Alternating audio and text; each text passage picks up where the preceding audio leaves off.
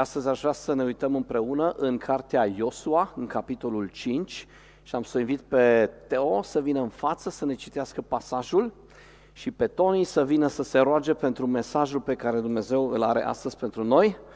Ele fac o echipă extraordinară, nu numai la impact, dar și la agent. Am aici o Biblie, dacă... sau... ok. Haideți sus.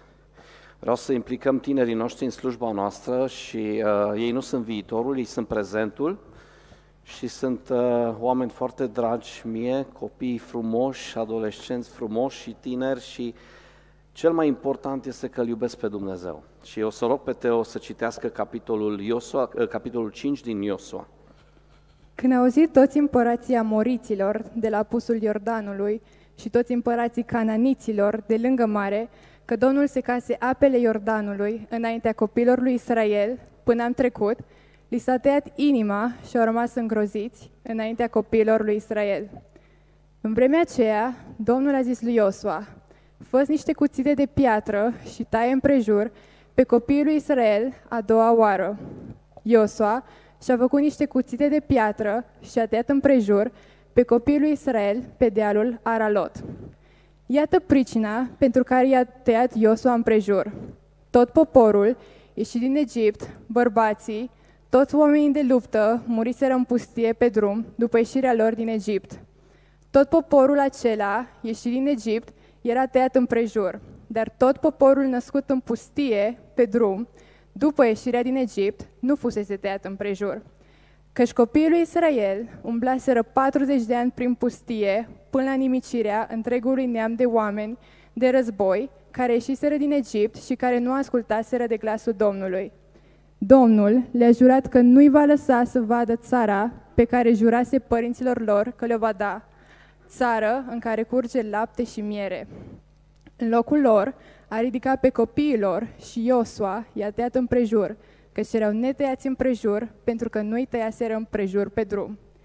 După ce a isprăvit de tăiat împrejur pe tot poporul, au rămas pe loc în tabără până la vindecare. Domnul a zis lui Iosua, Astăzi am ridicat o care Egiptului de deasupra voastră și locului aceluia i-au pus numele Gilgal, prăvălire, până în ziua de azi. Copiii lui Israel au tăbărât la Gilgal și au prăsnuit Paștele în a 14-a zi a lunii spre seară, în câmpia Ierihonului. A doua zi de Paște au mâncat din grâul țării, azim și boabe prăjite. Chiar în ziua aceea au mâncat. Mana a încetat a doua zi de Paște, când au mâncat din grâul țării. Copilor lui Israel n-au mai avut mană, ci au mâncat din roadele țării Cananului în anul acela. Pe când Iosue era lângă Ierihon, a ridicat ochii și s-a uitat. Și iată că un om stătea în picioare înaintea lui, cu sabia scoasă din teacă în mână. Iosua s-a dus spre el și i-a zis, Ești dintre ai noștri sau dintre vrăjmașii noștri? El a răspuns, Nu, ci eu sunt căpetenia oștirii Domnului și acum am venit. Iosua s-a aruncat cu fața la pământ, s-a închinat și a zis, Ce spune Domnul meu robului său? Și căpetenia oștirii Domnului a zis lui Iosua, Scoadeți încălțămintea din picioare, căci locul pe care stai este sfânt. Și Iosua a făcut așa. Doamne Iisuse, îți mulțumesc că Tu ești atât de direct și nu vrei să ne ascunzi absolut nimic. Îți mulțumesc că ne-ai dat cuvântul și ne-ai oferit un plan atât de minunat, Tată, și mă rog pentru o schimbare de atitudine din partea noastră. Mă rog ca inimile noastre să fie deschise pentru orice mesaj pe care Tu vrei să ne-l oferi, pentru că ai încrederea maximă că noi putem să schimbăm o întreagă națiune și nu te doiești de noi niciodată, dar noi suntem singurii dușmani care stau în fața noastră și mă rog pentru o inimă deschisă la fiecare cuvânt pe care tu vrei să ne-l spui prin acești oameni minunați, mă rog ca cuvintele lor să fie sfinte și noi să fim atinși profund, fiecare în parte, dar și ca biserică. Amin. Mulțumesc! Puteți să le aplaudați.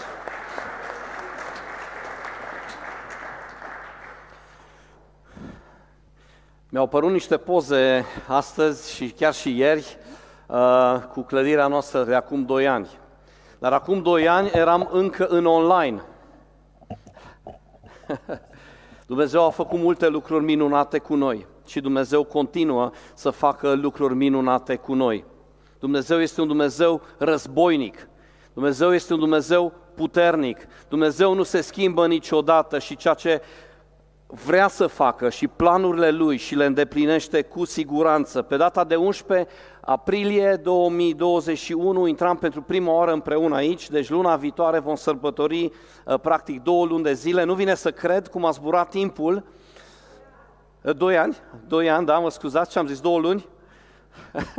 Doi ani de când suntem aici și este o mare, mare binecuvântare și un privilegiu și mulțumim lui Dumnezeu în fiecare zi pentru asta, nu? Uh, poate o poză să vedeți cât de frumos a fost și la întâlnirea cu cuplurile, la cursul de uh, căsătorie. Ia uitați ce bine arată. Clădirea asta arată bine nu numai ziua, dar în mod special seara. Dacă vii seara la întâlniri, arată absolut superb și uh, asta este ce face Dumnezeu cu noi. Aș vrea puțin să ne uităm la acest pasaj, e un pic mai lung, nu o să intrăm în toate detaliile, pentru că sunt multe lucruri care se pot spune și se pot extrage din acest pasaj, însă aș vrea să extrag doar trei idei de bază și o să ajung imediat la ele. Uh, un pic uh, o recapitulare, așa cum spuneam, uh, poporul, lui Israel, uh, poporul Israel se afla într-o perioadă bună. Era un sezon foarte fain pentru ei, un sezon nou în care Dumnezeu i-a condus și în sfârșit, în sfârșit, după o perioadă lungă de timp, după 400 de ani în Egipt și încă 40 de ani în deșert, deci 440 de ani, după 440 de ani Dumnezeu îi duce în țara promisă. Dumnezeu este cu ei și îi ajută să intre în țara promisă. Poate te-ai fi gândit, ar fi fost mai bine mai devreme. Dar Dumnezeu are mereu timpul Lui. Erau, probabil îi încercau multe sentimente pozitive și probabil așteptările lor erau foarte, foarte mari.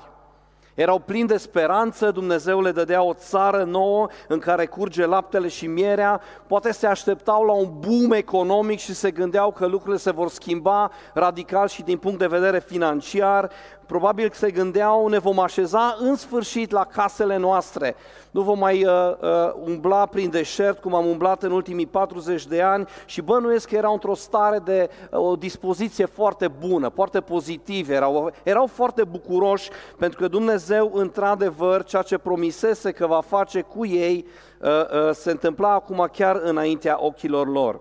Practic ei intrau în chemarea lor.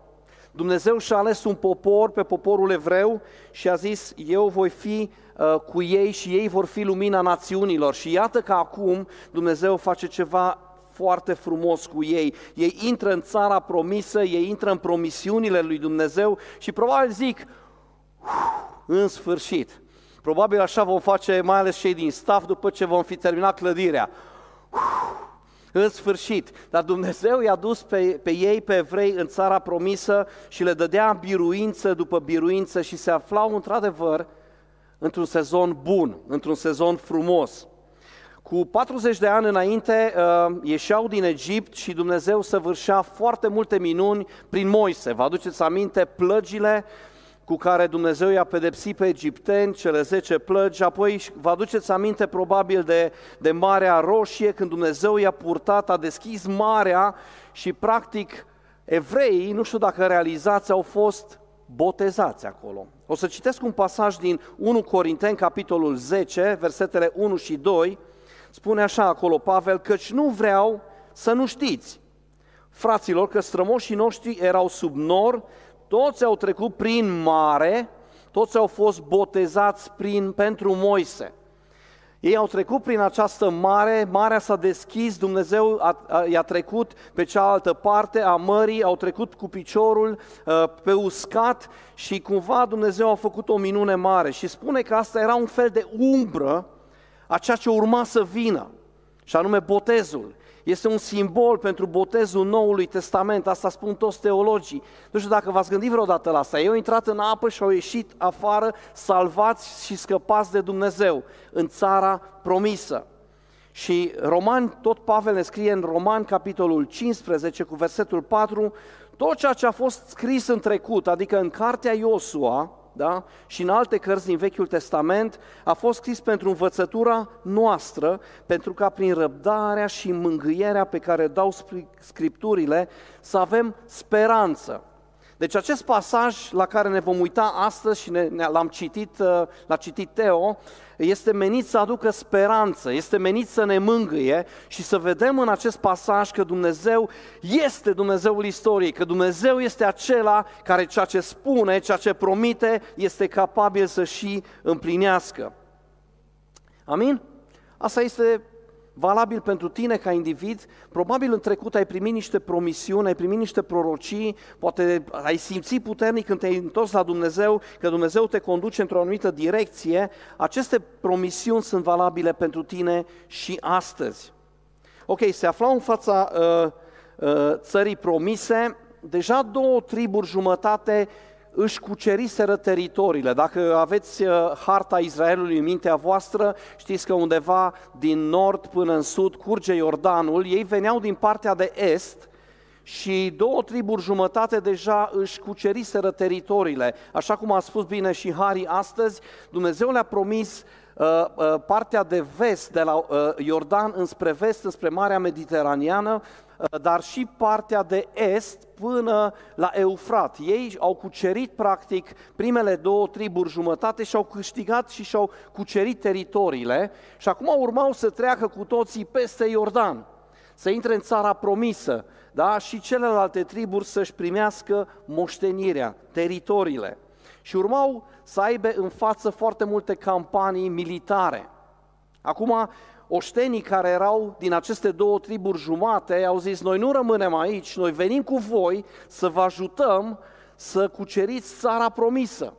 S-au ținut de cuvânt și împreună cu celelalte triburi au trecut Iordanul și urmau apoi șapte ani de campanii militare, șapte ani de războaie, șapte ani în care Dumnezeu le-a dat biruință după biruință, după biruință, după biruință. Când intri în țara promisă și Dumnezeu este cu tine, Dumnezeu îți dă biruință. Și asta este un lucru minunat. Dumnezeu ne poartă în carul lui de biruință, spune în cuvântul lui Dumnezeu în Noul Testament. Dumnezeu este cu tine. Spune vecinului tău, Dumnezeu este cu tine.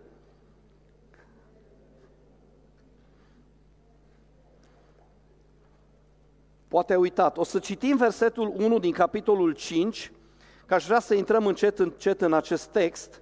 Și spune acolo așa, când au auzit toți împărații amoniților de la apusul Iordanului, adică din partea de vest, și toți împărații cananiților de lângă mare, că Domnul secase apele Iordanului înaintea copiilor lui Israel, până am trecut, li s-a tăiat inima, spune acolo, și au rămas îngroziți înaintea copiilor lui Israel. Este un lucru foarte interesant ce se întâmplă aici. Deci, aceste neamuri s-au speriat prima oară cu 40 de ani în urmă. Au auzit de toate minunile pe care Dumnezeu le făcuse cu poporul evreu în Egipt și se temeau acum că vine evrei peste noi și vor cuceri întreaga țară. Nu s-a întâmplat așa. A mai durat 40 de ani, însă acum se aflau din nou la porțile lor. Urmau să treacă doar Iordanul. Acum eu nu știu ce-și imaginau aceste popoare, cât va dura această trecere a Iordanului, dar ei au trecut din nou Iordan, au trecut Iordanul ca și Marea Roșie pe picior uscat, cu piciorul uscat, pe teren uscat. Dumnezeu a făcut din nou o minune și ei au trecut acolo uh, în, în țara promisă. Este un lucru interesant să observăm aici că toți acești împărați, ni se spune aici, Uh, s-au îngrozit, li s-a tăiat inima, li s-a muiat inima. Mi se pare foarte, foarte important acest aspect. Și dacă vă aduceți aminte, în capitolul 2 din care uh, Sergio a predicat, haideți să vedem ce le-a zis Rahav, prostituata uh, celor două iscoade. În capitolul 2 de la versetul 9 spune așa, și le-a zis, o secundă, știu că Domnul v-a dat țara aceasta, căci ne-a apucat groaza de voi toți, locuitorii țării tremură înaintea voastră, fiindcă am auzit cum, la ieșirea voastră din Egipt, Domnul a secat înaintea voastră apele Mării Roșii și am auzit ce ați făcut celor doi împărați ai amoniților dincolo de Iordan, lui Sihon și Og, pe care i-ați nimicit cu desăvârșire. Și când am auzit lucrul acesta, ni s-a tăiat inima și toți ne-am pierdut nădejdea înaintea voastră, căci Domnul, Dumnezeul vostru, este Dumnezeu sus în ceruri și jos pe pământ. Deci ce se întâmplă aici? Ei, vestea s-a dus că evreii se apropie din nou. Vestea i-a cutremurat pe toți și trebuie să ne imaginăm că din punct de vedere psihologic erau foarte jos, erau foarte descurajați, erau cu frică. Deci erau îngroziți că vin evrei peste noi. Și acum aș vrea să scot în evidență primul meu punct în această dimineață. Ce faci atunci când dușmanul tău este descurajat? Poate ești luptător, ai fost luptător, unii dintre voi au, au făcut box și când uh, poate ai un dușman mai mare în fața ta, dar cumva ai reușit să-l lovești și ăsta e foarte amețit așa, ce faci atunci? Te năpustești peste el, îl bagi în colț și încerci să-l, să-l faci knockout, încerci să pur și simplu să-l faci praf, nu te lași până nu îl rezolvi. Când dușmanul tău este descurajat, te năpustești asupra lui și încerci să-l învingi, da? Asta se întâmplă poate și în sporturi de echipă. Dacă joci fotbal și echipa adversă primește două cartonașe roșii și ești în avantaj, ce vei face cu acest avantaj? Din punct de vedere psihologic, ce, ei sunt descurajați, se gândesc, gata, suntem mai puțini, sigur vom pierde, dar ce facem noi care suntem 11 în echipă? Ne năpustim asupra lor și îi învingem. Nu, Poate te gândești acum, citind versetul 1 și acest pasaj din capitolul 2, uh, că asta se va întâmpla cu poporul evreu. Ei au trecut Iordanul, toți locuitorii țării s-au îngrozit și acum te gândești, yes! Vor sări peste ei, îi vor nimici. Nu se întâmplă așa. Exact opusul se întâmplă. Ia vedeți ce se întâmplă. Am citit împreună în text. Dumnezeu îi vorbește lui Iosua și zice în, cap, în versetul 2, în vremea aceea Domnul, Domnul a zis lui Iosua, fă niște cuțite de piatră și taie împrejur pe copiii lui Israel. Și te gândești, Doamne, Tu ești Dumnezeu atotputernic de în ceruri, tu îți dai seama că noi am trecut acum Iordanul, ai făcut o minune mare cu noi, suntem în, pe teritoriu inamic și acum am putea să-i nimicim, că ăștia sunt îngroziți și tu spui să facem această tăiere împrejur? Nu o veste foarte bună pentru bărbați, nu? Care urmau să meargă în luptă. Nu mi se pare o strategie foarte, foarte bună. Deci nu numai, ok, dacă chiar vrei să facem lucrul ăsta, de ce nu l-am făcut pe partea de est a râului Iordan? Ne-ai lăsat să trecem pe teritoriul lor și acum, Doamne, ne zici să ne tăiem împrejur și să sărbătorim Paștele. De ce se întâmplă asta? Mi se pare un pic ciudat, pentru că evrei nu mai sărbătoriseră Paștele de 40 de ani de, de zile. Au sărbătorit prima oară în Egipt, vă aduceți aminte, când au uns uh, uh, uh, tocul ușilor cu sângele mielului și au scăpat și îngerul morții a nimicit tot întâi născuții din poporul uh, uh, egiptean, ăla a fost momentul când au sărbătorit pentru prima oară Paștele. A doua oară când au sărbătorit Paștele, a fost cu un an mai târziu un pustiu. Iar apoi o pauză de 39 de ani, de 40 de ani, când nu au sărbătorit Paștele. Dumnezeu le zice, intrați în țara promisă acum, ați trecut Iordanul, dar faceți un lucru care este foarte, foarte important. Circumcizia și sărbătoriți Paștele. N-are niciun sens, Doamne, ăștia o să ne nimicească. Și vreau să vă aduc aminte de o relatare din Geneza, capitolul 34. Mi-ar plăcea tare mult să o citiți uh, acasă. Este o lectură faină, plăcută, un capitol mai lung, dar este o relatare pe care vreau să o povestesc pe scurt ca să înțelegem de fapt ce se întâmpla cu această circumcizie. Acolo este vorba despre uh, Iacov, Iacov care avea o fică, Dina, și când a văzut-o Sihem, fiul lui Hamor, mi-am notat toate numele astea, să nu credeți că le știu pe de rost, da? Deci fiul lui uh, uh, Hamor, Sihem, a văzut-o și spune acolo, în capitolul 34 uh, din Geneza, o să citesc doar primele trei versete, Dina, fata pe care o născuse, o născuse lui Iacov Lea, a ieșit să vadă fetele țării. Ea a fost zărită de Sihem, fiul Hevitului Hamor, domnitorul țării, el a pus mâna pe ea, s-a culcat cu ea și a necinstit-o. Asta s-a întâmplat cu Dina. Și Iacov uh, trăia acolo și uh, acest eveniment neplăcut i s-a întâmplat fiicei lui. Fiii lui erau cu toții cu oile, pășteau, erau plecați în acel sezon, dar când au ajuns acasă, au aflat de ce se întâmplase uh, surorilor, și anume Dinei, și uh, doi dintre ei, adică Simeon și Levi, au făcut următorul lucru. Ei au zis, fiți atenți, noi vrem să vă dăm pe sora noastră, noi vrem să fim prieteni cu voi, vrem să facem o alianță cu voi. Acum, dacă tot îți place fata, ă, sora noastră, dragă, ă, cum îl chema, Sihem, ți-o dăm ție, dar nu vrem să ți-o dăm așa pur și simplu, da? Noi avem o grămadă de turme, voi aveți cetățile întărite, hai să facem să fim un popor împreună. Noi suntem dispuși să ți-o dăm pe sora noastră, pe Dina, dar cu o singură condiție. Noi toți suntem circumciși și am vrea ca și voi să vă circumcideți. Și s-au dus și au vorbit astfel cu, cu Sihem și cu tatălui și aceștia doi s-au dus la porțile orașului unde se strângeau bărbații pentru sfat și le-au zis, uite, e un lucru bun ce se întâmplă. Oamenii ăștia vin cu pace la noi și ne-au zis că ne dă pe, ne, mi-o dă pe, pe, pe sora lor, pe Dina, dar cu o singură condiție, să fim circumcizi. Ne va merge foarte bine nouă pentru că vom avea de toate. Împreună cu ei suntem mult mai puternici și uh, nu și-au dat seama că de fapt cei doi uneltiseră un plan cumva să îi inimicească pe aceștia doi, să se răzbune. Și ni se spune acolo că uh, au fost circumciși și în versetele 24 din capitolul 34 spune toți cei ce trecuseră pe poarta cetății au ascultat pe Hamor și pe fiul său Sihem și toți bărbații au fost tăiați împrejur și toți cei ce treceau pe poarta cetății. Versetul 25. A treia zi, pe când sufereau ei încă, cei doi fii al lui Iacov, Simeon și Levi, frații din, Dinei, și-au luat fiecare sabia, s-au năpustit asupra cetății care se credea în liniște și au, au ucis pe toți bărbații. Aici ni se spune că circumcizia asta a avut un efect asupra trupului bărbaților.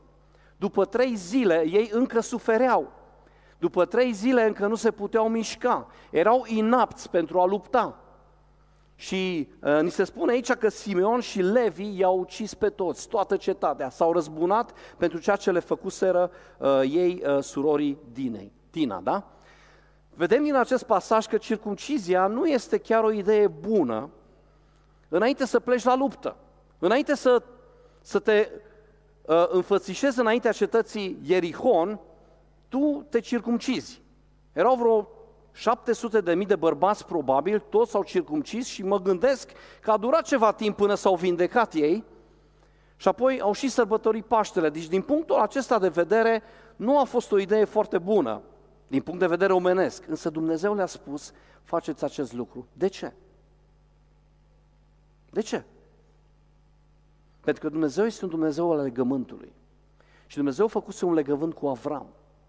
Și Dumnezeu a spus, toate națiunile vor fi binecuvântate în tine. Și voi face din tine un popor mare. Și semnul legământului a fost acesta, circumcizia. Și înainte să intre în țara promisă, Dumnezeu a zis, legământul meu încă este pentru voi. Legământul meu este încă valabil pentru voi. Eu nu m-am schimbat, eu sunt același. Faceți acest lucru. Doamne, dar este, este ilogic. Ce o să se întâmple cu noi? O să stăm acolo și vin ăștia peste noi. Dar Dumnezeu le-a spus și ceea ce vreau să învățăm din acest pasaj, primul lucru este că credincioșia și ascultarea noastră vor fi puse la încercare. Câteodată Dumnezeu ne spune anumite lucruri, îți șoptește în ureche, fă cu tare lucru. Și de multe ori nu facem.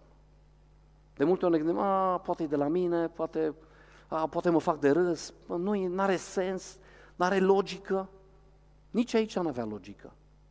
Dar Iosua a fost un, un lider ascultător și tot poporul a ascultat pe Domnul Dumnezeu și s-au circumcis și au zis, da, noi vrem un legământ cu tine. Înainte să intrăm în țara pe care tu ne-o dai, înainte să intrăm în țara promisă, asta frumoasă, vrem să ne consacrăm, vrem să ne dedicăm, vrem să spunem, Doamne, noi suntem cu Tine, noi vrem să fim cu Tine, noi vrem să trăim cu Tine. Și asta au făcut ei. Credincioșia și ascultarea sunt mai importante decât logica noastră umană. Câteodată ne gândim, nu are sens. Nu are niciun sens. Doamne, ce mi-ai zis Tu nu face sens. Și totuși Dumnezeu spune, ascultă-mă pe mine și vei fi binecuvântat. Al doilea lucru care aș vrea să scot în evidență este din versetul 9, ne întoarcem în capitolul 5 din Iosua și citim versetul 9.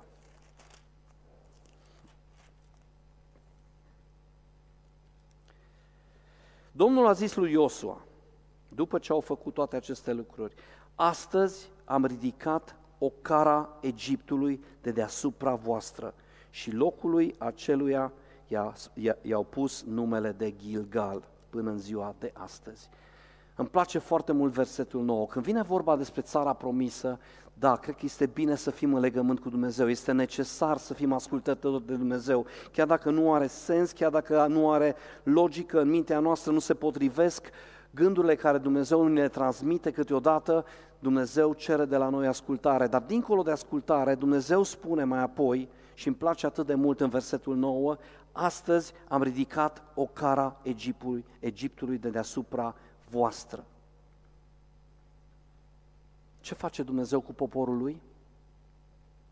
Dumnezeu îi dă o nouă identitate. Dumnezeu ne dă o nouă identitate și asta este foarte, foarte important. Ei fusese răsclavi atâția ani de zile. Părinților au fost sclavi, bunicilor au fost sclavi, străbunicilor au fost sclavi.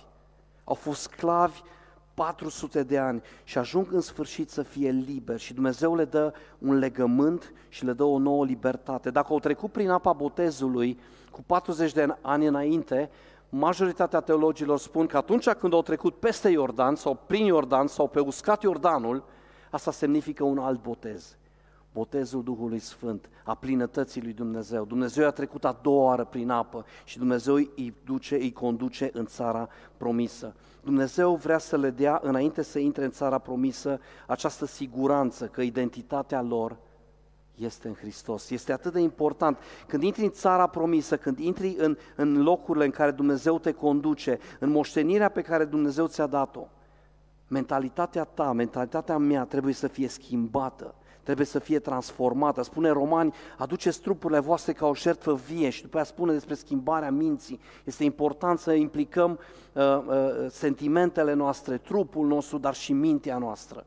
Aici, în acest pasaj, s-au implicat fizic, cel puțin bărbații, da? conform Roman 12 cu 1. Vorbeam uh, săptămâna asta cu un prieten de al meu, care a fost păstor, nu mai este păstor, dar este un prieten drag de al meu și mi-a spus ce îmi place mie la carismatic este următorul lucru. Voi aveți laudă și închinare, voi aduceți trupurile voastre ca o jertfă vie, voi vă implicați fizic, emoțiile sunt stârnite și apoi vine cuvântul lui Dumnezeu care cumva le așează pe toate.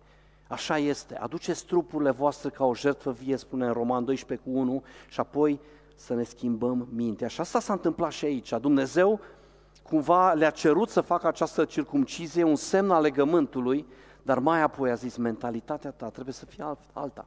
Tu nu mai poți să trăiești cu aceeași mentalitate. Dăm voi să spun acest lucru. Trebuie să ne oprim să trăim cu mentalitatea veche. Noi trebuie să ne schimbăm mintea. Atunci când Dumnezeu face lucruri mari, atunci când Dumnezeu intervine în viețile noastre, noi trebuie să ne schimbăm mintea. Poți să aud un amin puternic? Noi trebuie să ne schimbăm mentalitatea. Să nu avem o mentalitate de sclav, de victimă, de aici începe totul. De la, de la gândirea noastră. Cu alte cuvinte, Dumnezeu spune, voi aveți o identitate nouă, am luat rușinea Egiptului, ați fost sclavi în păcatele voastre, ați fost morți acolo, am luat această rușine de la tine, Dani, am luat această rușine de la fiecare dintre voi, tu trebuie să înțelegi acest lucru, tu nu mai ești ce ai fost, ești fiul meu, ești fica mea, tu ești altfel, eu te iubesc, eu sunt pentru tine. Asta este mentalitatea pe care noi trebuie să o avem.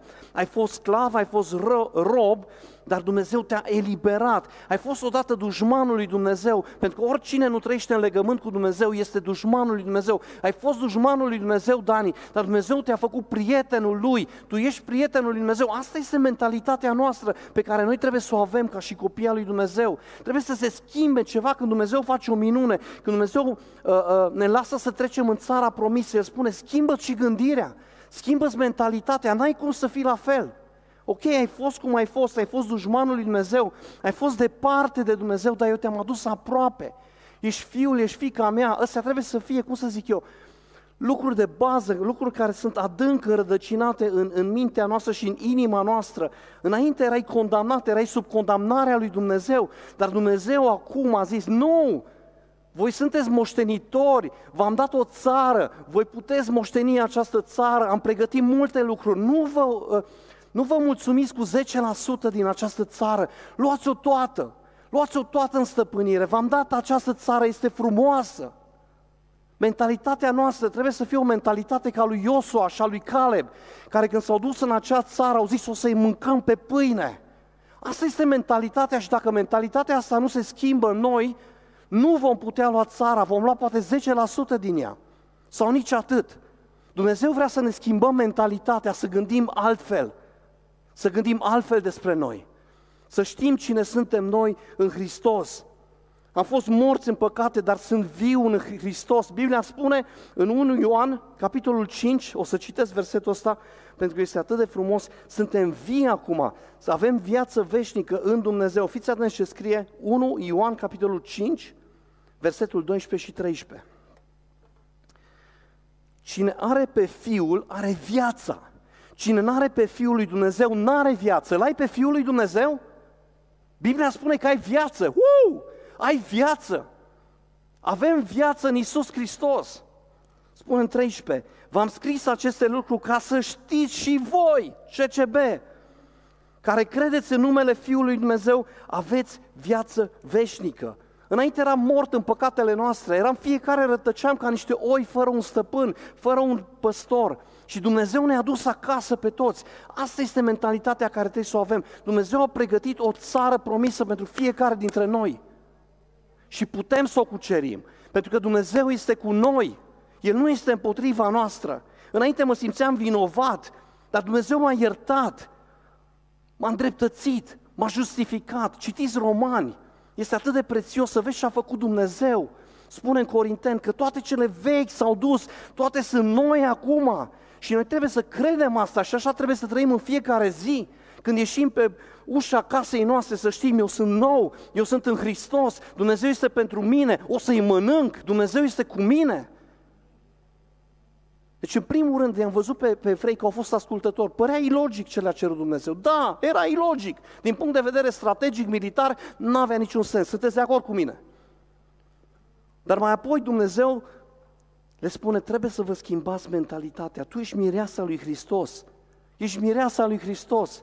Poate ești bărbat, te uiți în oglindă și zici, băi, nu are deloc ca mireasă. Mirea spune că ești mireasa lui Hristos. Noi suntem mireasa lui Hristos, fiecare dintre noi. Uită-te în stânga și în dreapta ta și te uiți la mireasa lui Hristos. Chiar mi-ar plăcea să faci asta. Ia uite-te. Vezi ce bine arată mireasa lui Hristos?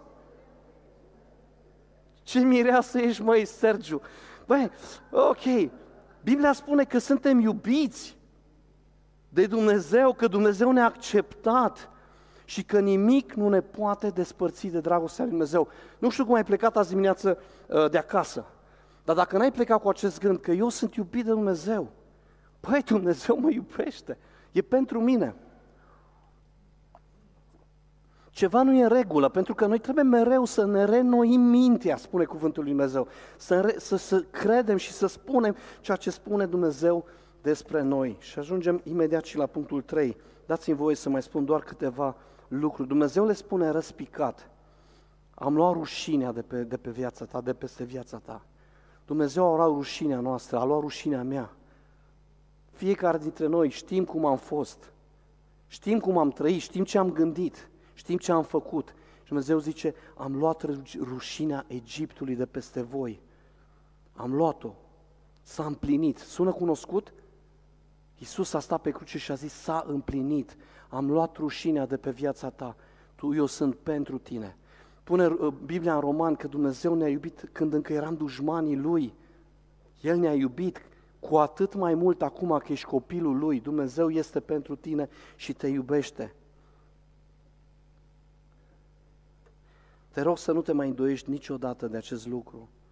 Când intri în țara promisă, trebuie să intri cu această mentalitate schimbată și transformată. Și aș vrea să citesc totuși acest pasaj din numeri, pe care l-am mai citit de câteva ori, numeri, capitolul 14, să vedem ce atitudine a avut Iosua și Caleb. Ei au fost singurii care au putut intra în țara promisă datorită atitudinii pe care au avut-o ei.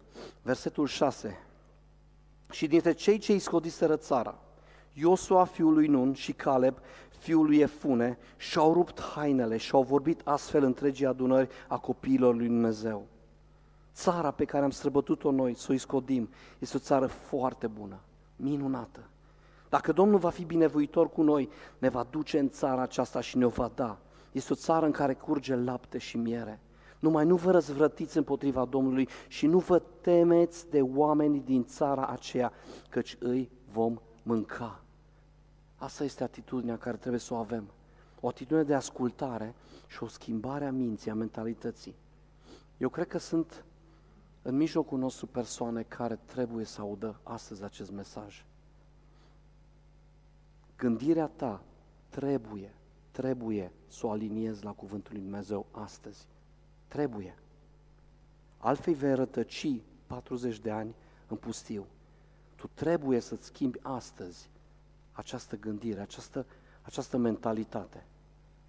Sunteți de acord cu mine? Pentru că aici se dă bătălia și dacă aici ai pierdut bătălia, ai pierdut toată bătălia.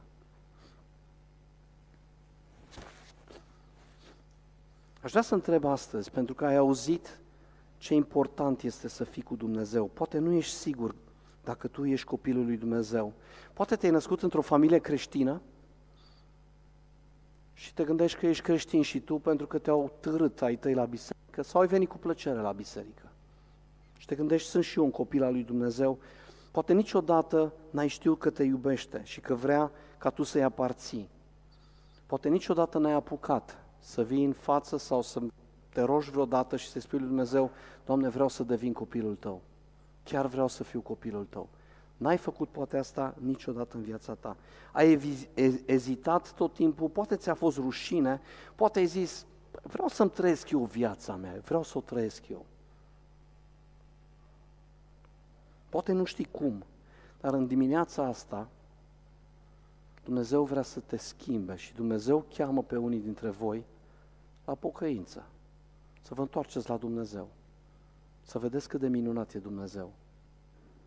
Vreau să întreb dacă este cineva care dorește să facă acest lucru, doar ridică mâna, doar vreau să, aș vrea să vorbesc cu tine după slujbă. Este cineva? Sigur este cineva? Ok? Asta este atitudinea pe care trebuie să avem. Și o să ajung și la al treilea punct. Aș vrea să citim uh, ultimele trei versete din capitolul 5. Ne întoarcem în Iosua, capitolul 5, ultimele trei versete. Poate vi se pare un pic straniu pasajul ăsta, nu? L-ați citit? Vi se pare straniu? Zice așa, pe când Iosu era lângă Ierihon, deci era aproape de Ierihon, trecuseră nu știu ce, a ridicat ochii și s-a uitat. S-a uitat spre Ierihon, probabil. Și iată că un om stătea în picioare înaintea lui, cu sabia scoasă din teacă în mână. Iosu s-a dus spre el și i-a zis, nu știa cine este, da? Ești dintre ei noștri sau dintre vrăjmașii noștri? El i-a răspuns, nu, ci eu sunt căpetenia oștirii Domnului și acum am venit. Iosua s-a aruncat cu fața la pământ, s-a închinat și i-a zis, ce spune Domnul meu robului său? Și căpetenia oștirii Domnului a zis lui Iosua, scoateți încălțămintea din picioare, căci locul pe care stai este sfânt și Iosua a făcut așa. Nu știu, poate ați mai citit pasajul ăsta și vi se pare un pic straniu. Deci trebuie să ne imaginăm că Iosua s-a trezit într-o dimineață și a văzut un bărbat. Păi nu știa cine e acest bărbat și întreba, dar cine ești tu? Ești de al nostru sau de al vrăjmașilor? Da? E că o întrebare puțin, nu știu, nu știu dacă aș fi făcut eu asta, mai ales că la, era cu sabia în mână, da? S-a dus spre băi, ești dușman și el era cu sabia în mână. Na, mă rog. Și acesta îi spune, nu, nu, eu sunt căpetenia oștirii lui Dumnezeu. Voi știți că în Biblie și în Nou și în Vechiul Testament câteodată Dumnezeu s-a arătat oamenilor. Câteodată s-a arătat prin îngeri. Și oamenii au avut tendința să se arunce înaintea lor și ei au spus, nu, nu, nu, nu, nu, nu, nu, nu, noi nu primim închinare, noi suntem robi ca și tine, știți? Îngerii, da? Aici se întâmplă ceva interesant. Vine acest om, îi spune, sunt căpetenia oștirilor și reacția lui Iosua este foarte interesantă. Se aruncă în fața lui, în genunchi probabil, acum nu mai văd, și îi spune ce spune Domnul robului său. Iosua realizează că această persoană este Hristos. Nu știu dacă v-ați gândit vreodată, dar Hristos se arată, asta se numește în termeni uh, teologici, o cristofanie, adică Hristos s-a, s-a arătat înainte să vină pe pământ unor oameni. Aduceți-vă aminte că Dumnezeu, că Hristos, mă scuzați, s-a arătat lui Avram, cu cei trei bărbați care au venit la cort. Vă aduceți aminte? Aduceți aminte de relatarea din uh, Geneza 32 cu Penielul, când Iacov se luptă cu Domnul și zice, nu te voi lăsa până nu mă vei binecuvânta. Hristos îi s-a înfățișat lui. Aduceți-vă aminte când în pustiu Moise vede un ruc care arde, o tufă care arde și nu se consumă, se apropie și întreabă cine e și Dumnezeu îi spune, eu sunt cel ce sunt și spune, descalță-te că acesta este un pământ sfânt și se aruncă cu fața la pământ. Aici, acest om nu este un înger, nu este niciun vrăjmaș, nu este niciun izraelit, este Isus Hristos care se arată lui și mi se pare fascinant. Și vă zic de ce. Dacă ai reușit să treci de primul pas și să zici, Doamne, indiferent de ce îmi spui, vreau să fiu ascultător, dacă ai reușit să schimbi mentalitatea și gândirea, ca să intri în țara promisă, ai nevoie de încă un lucru. Să te întâlnești cu Hristos. Să te întâlnești cu Hristos. Când te-ai întâlnit cu Hristos, știi exact ce ai de făcut. Știi ce ai de făcut? Știi ce ai de făcut? Dacă nu știi ce ai de făcut, va trebui să te întâlnești cu Hristos. Hristos vrea să se întâlnească cu tine. Și poate ceea ce îi spune Hristos după aia, veți citi mai departe în capitolul 6, nu o să dezvălui foarte mult, este bătălia uh, Ierihonului, știți? Relatarea? Mi se pare stranie și aceasta o strategie militară foarte interesantă, să-i spunem, ce îi spune Dumnezeu lui, lui Iosua? Ce trebuia el să facă? Deci Iosua se întâlnește cu Dumnezeu și Dumnezeu îi spune următorul lucru. Fii atent! E o cetate mare, e întărită, vezi cetatea Brașovului. Micuță pe lângă ce era Iericonu. Cu ziduri întărite, fii atent ce strategie îți dau. Șase zile încercuiți cetatea câteodată, să nu scoată niciun un sunet. A șaptea zi, foarte interesant din nou, a șaptea zi, nu știu dacă v-ați gândit vreodată, era sabatul. Legea spunea că n-aveai voie să faci mai mult de 1100 de pași. Hristos este Domn și peste sabat. Te zice, înconjurați-o în a șaptea zi de șapte ori. Și ce trebuia să facă restul? Preoții trebuia să ducă chivotul, dar eu știam că leviții duc chivotul. Apoi trebuia să, să, să, să, uh, uh, să, să cânte la trâmbiță. Și aici Dumnezeu le zice, nu, strigați în șofar. O strategie total diferită. În momentul în care te întâlnești cu Hristos și nu o să dezvălui mai mult din capitolul 6, știi ce ai de făcut. Chiar dacă pare bizar, chiar dacă pare ciudat, tu ți-ai schimbat mintea și știi că ceea ce Hristos ți-a spus este bine să faci. Are sens? Are sens? Aici Iosua s-a întâlnit cu el și strategia lui este una ciudată și a șaptea zi Dumnezeu zice, strigați, strigați, strigați și zidurile Ierihonului vor cădea. V-am dat țara asta. Ascultați de mine, schimbați-vă mintea și întâlniți-vă cu mine și țara este a voastră. Dumnezeu vrea să avem această mentalitate schimbată și aș invita echipa de laudă să vină. Dumnezeu vrea să ne dea victorie după victorie. Evreii au avut șapte ani de victorii, una după alta, una după alta, una după alta, victorie după victorie, un fel de Barcelona, de Real Madrid și Manchester la un loc. Victorie după victorie, după victorie, după victorie. Dumnezeu vrea să trăiești victorios, nu vrea să fii învins, înfrânt. Ok? Are sens ce spun. Dumnezeu vrea să fim în ascultare față de El, să fim sub legământul Lui, sub Hristos. Dumnezeu vrea să ne schimbăm mentalitatea. Nu poți să intri într-o țară nouă cu o mentalitate veche. Îmi pare rău, nu putem face asta, nu ne permitem luxul acesta. Și apoi vrea să te întâlnești cu El. Și de această dimineață aș vrea să vă invit să stăm în picioare împreună, la încheiere.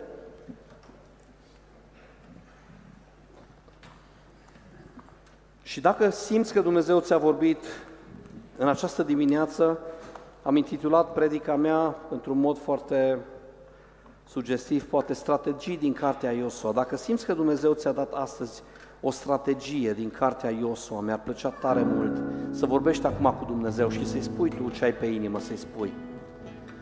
Dacă trăiești în neascultare, poate, sau Dumnezeu ți-a vorbit anumite lucruri și simți că încă n-ai făcut pasul ăsta, e momentul să faci pasul ăsta, chiar dacă nu are sens. Te gândești, bă, într-un sezon foarte aglomerat, sunt cu copiii, cu casa, întreabă pe Dumnezeu în sezonul ăsta, cât pot să fac, ce pot să fac. Că fiecare sezon este un sezon fain. Și apoi spune Doamne, eu încă am mentalitatea de sclav. schimbă gândirea și știi cum se schimbă asta? În primul rând, prin citirea Cuvântului Lui Dumnezeu în fiecare zi. Dragii mei adolescenți care citiți Biblia în fiecare zi împreună cu noi și postați pe grup, vreau să vă felicit. Și pe cei care nu citiți și mai postați din când în când și pe voi vă felicit. Dar vreau să vă spun un lucru, dacă vreți să aveți o mentalitate de învingător, asta este soluția. Nu există altă scurtătură și e frumoasă. Pe cât începi să o, să o cunoști mai bine și să o înțelegi, o să-ți placă mai mult. O să descoperi acolo principii, o să descoperi acolo atitudini care poate trebuie schimbate, o să descoperi acolo uh, uh, relatări din istorie și o să zici, wow, ce faine sunt, dar astea mi se potrivește și mie. Nu există scurtătură, asta este singura, singura armă care te ajută să schimbi gândirea. Vreau să te încurajez să postezi, să citești în fiecare zi. Amin? Fericită celor care o fac. Și la, în ultimul, nu în ultimul rând, dacă încă nu te-ai întâlnit cu Hristos sau nu te-ai întâlnit de mult cu Hristos, spune, Doamne, vreau să mă întâlnesc cu Tine. Tu ești căpetenia oștirii. Eu vreau să mă întâlnesc cu Tine și vreau să-mi dai strategii pentru viața mea. Amin? O să mă rog și apoi o să încheiem această slujbă, dar mi-ar plăcea în timpul rugăciunii mele și în timpul cântecului să vorbești cu Dumnezeu. Să vorbești cu Dumnezeu. Îți mulțumim, Doamne, că putem învăța din cartea aceasta minunată, că toate au fost scrise pentru noi, ca să învățăm și din eșecul lor, și din succesul lor, din bătăliile lor, din situațiile lor, Îți mulțumim pentru Biblie, îți mulțumim pentru principiile de acolo, îți mulțumim pentru adevărul care este acolo, care ne eliberează, îți mulțumim că acest cuvânt este apă curată care ne spală mintea, care de multe ori este infestată de toate curentele și ideologice din această lume. Noi spunem astăzi, Doamne, vrem să ne bazăm și să ne ghidăm viața după cuvântul Tău. Și îți mulțumim că am auzit astăzi cuvântul Tău și îți mulțumesc că mi-ai vorbit. Și îți mulțumesc că ne duce în țara promisă, o țară în care curge lapte și miere.